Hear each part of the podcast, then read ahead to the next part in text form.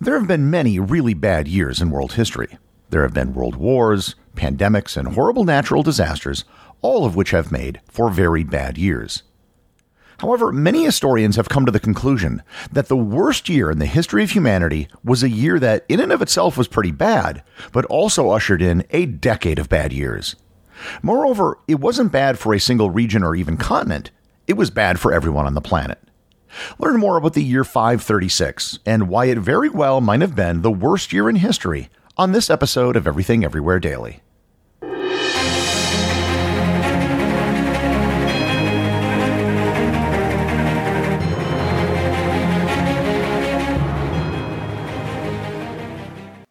This episode is sponsored by ButcherBox. Summer is right around the corner, and that means cookouts.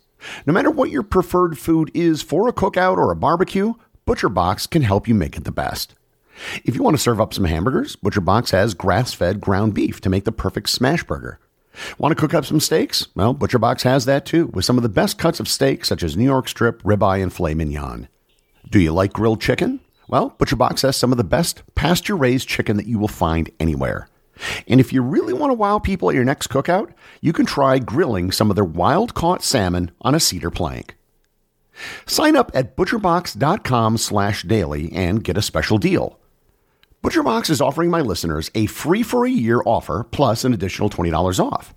You can choose salmon, chicken breasts, or steak tips free in every order for a year.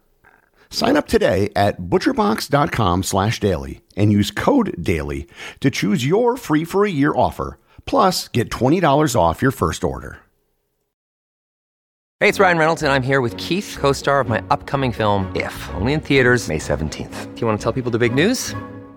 All right, I'll do it. Sign up now and you'll get unlimited for $15 a month in six months of Paramount Plus Essential Plan on us. Mintmobile.com slash switch. Upfront payment of $45 equivalent to $15 per month. Unlimited over 40 gigabytes per month. Face lower speeds. Videos at 480p. Active Mint customers by 531.24 get six months of Paramount Plus Essential Plan. Auto renews after six months. Offer ends May 31st, 2024. Separate Paramount Plus registration required. Terms and conditions apply if rated PG. Trying to pick a single year in world history which is the worst is a very difficult and subjective task. There have been massive wars throughout world history, pandemics that have killed tens of millions, and earthquakes which have killed hundreds of thousands in a matter of minutes. Nazi Germany systematically took the lives of over 11 million people. The Ukrainian Holodomor took the lives of 5 million people in a famine. The Great Chinese Famine from 1959 to 1961 might have killed as many as 50 million people. The 1556 Shaanxi earthquake in China killed an estimated 800,000 people in a single day. On the evening of March 9th and 10th in 1945, the firebombing of Tokyo might have killed over 100,000 people in a matter of hours. The Spanish flu of 1918 could have killed as many as 50 million people.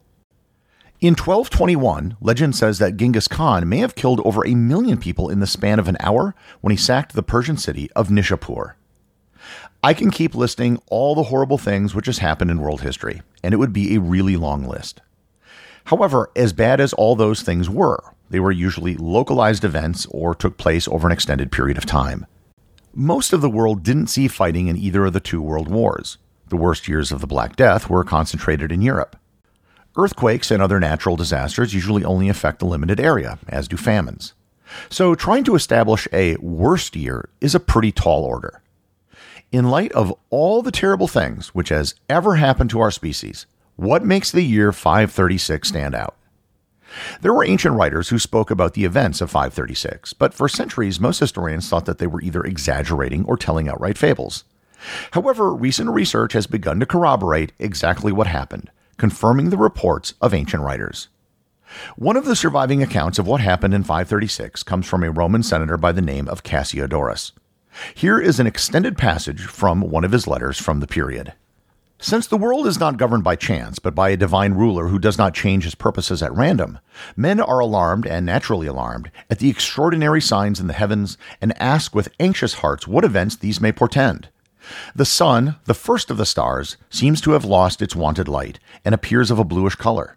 We marvel to see no shadows of our bodies at noon, to feel the mighty vigor of its heat wasted into feebleness, and the phenomenon which accompanies a transitory eclipse prolonged through an entire year. The moon, too, even when her orb is full, is empty of her natural splendor, Strange has been the course of the year thus far. We have had a winter without storms, a spring without mildness, and a summer without heat. Whence can we look for harvest, since the months which should have been maturing the corn have been chilled by the Boreas? How can the blade open if rain, the mother of all fertility, is denied to it? These two influences, prolonged frost and unseasonable drought, must be adverse to all things that grow. The seasons seem to be jumbled up altogether, and the fruits which were not wont to be formed by gentle showers cannot be looked for from the parched earth. This often happens in cloudy weather for a time. It is only extraordinary prolongation that has produced these disastrous results, causing the reaper to fear a new frost in harvest, making the apples to harden when they should grow ripe, souring the old age of the grape cluster. Cassiodorus was describing the world where the sun had been blocked. Both light and heat were diminished. Without light and heat, crops cannot grow, and without crops, people starve. There isn't a whole lot of written material from this period, but what does exist tends to corroborate Cassiodorus. What happened in 536 appears to have been a truly global catastrophe. Several Irish annals, which were chronicles of events on the island written by monks, report of famines that occurred in 536. Reports from China told of frost and snow appearing in the middle of August. Michael the Syrian wrote a history of the region which spoke of the sunlight barely shining for a year and a half. Drought and famine affected the Moche civilization in Peru. In Scandinavia, things got so bad that the nobility threw their gold into lakes in an attempt to appease the gods. All of the evidence points to a dramatic global event known as a volcanic winter. In previous episodes, I discussed an event known as the Little Ice Age and the summer of 1816, which was known as the Year Without a Summer. The volcanic winter of 536 was something else entirely. The Little Ice Age was mostly confined to the Northern Hemisphere. The event of 536 was a truly global event. Moreover, it was a much more severe drop in temperatures as well as a reduction in sunlight than either the Little Ice Age or the summer of 1816. The Earth was basically blanketed in a cloud of ash, which may have lasted for a year and a half. The reduction of temperature would have been approximately 2.5 degrees Celsius on average, making it the coldest year in at least the last 2,500 years, and possibly since the end of the last ice age. It's only been in the last few decades that researchers have found hard evidence to support what happened. Dendrochronologists have found the rings of oak trees in Ireland during the period showing almost no signs of growth. Ice core samples in Antarctica showed evidence of elevated levels of sulfates, which are an indication of an acidic dust in the atmosphere. Ice core samples from glaciers in Switzerland found microscopic volcanic glass beads, which were deposited in the year 536.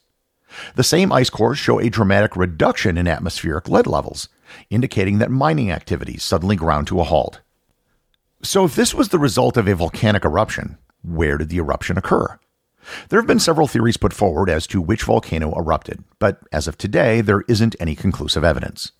Proposed volcanoes include the Rabaul volcano in Papua New Guinea, Krakatoa in Indonesia, Ilopango in El Salvador, something in North America, and also possibly something in Iceland. And it's also entirely possible that the cause of the severe blockage of the sun was the result of more than one volcanic eruption, the effects of which compounded each other.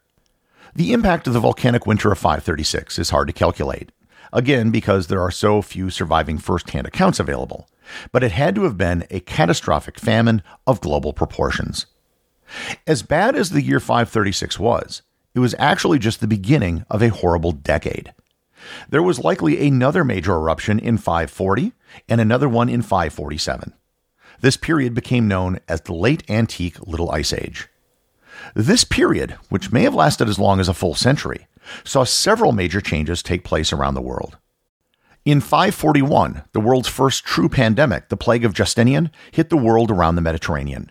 I've covered this in a previous episode, but many think that the famine which took place just before this may have contributed to the spread of the disease, as food had to be shipped in from more distant lands. The Norse apocalyptic tale of Ragnarok may have been written in response to this period. A group known as the Avars went into decline in Eastern Europe, as did many other groups known to the Romans as barbaric peoples. This marked the end of the Great Migration period in Europe after the end of the Western Roman Empire. In India, the Gupta Empire collapsed. The Sasanian Empire, centered in modern day Iran, ended. The Mongols and other Turkic peoples from the Asian steppes began mass migrations to the west. The great city of Teotihuacan in Mexico fell. The Byzantine Empire began its slow decline, which would take a millennium to complete. Western Europe entered a period that became known as the Dark Ages. And in the ashes of this era, Islam rose to become a potent force over much of the world. All of the events which I've listed were associated with major wars, famine, and diseases of their own. This was the biggest change in the global political order in over 1700 years since the Bronze Age collapse. The reason why 536 was so bad was due to the global nature of the event. The sun was blocked out, which affected everyone and everything on the planet. While other climatic events have happened in human history, there hasn't been anything quite like the events of 536, an event that makes it perhaps the worst year in human history. The executive producer of Everything Everywhere Daily is Charles Daniel. The associate producers are Thor Thompson and Peter Bennett. Today's review comes from listener Domino Table Art over at Apple Podcasts in the United States. They write, Best podcast you'll find of everything everywhere.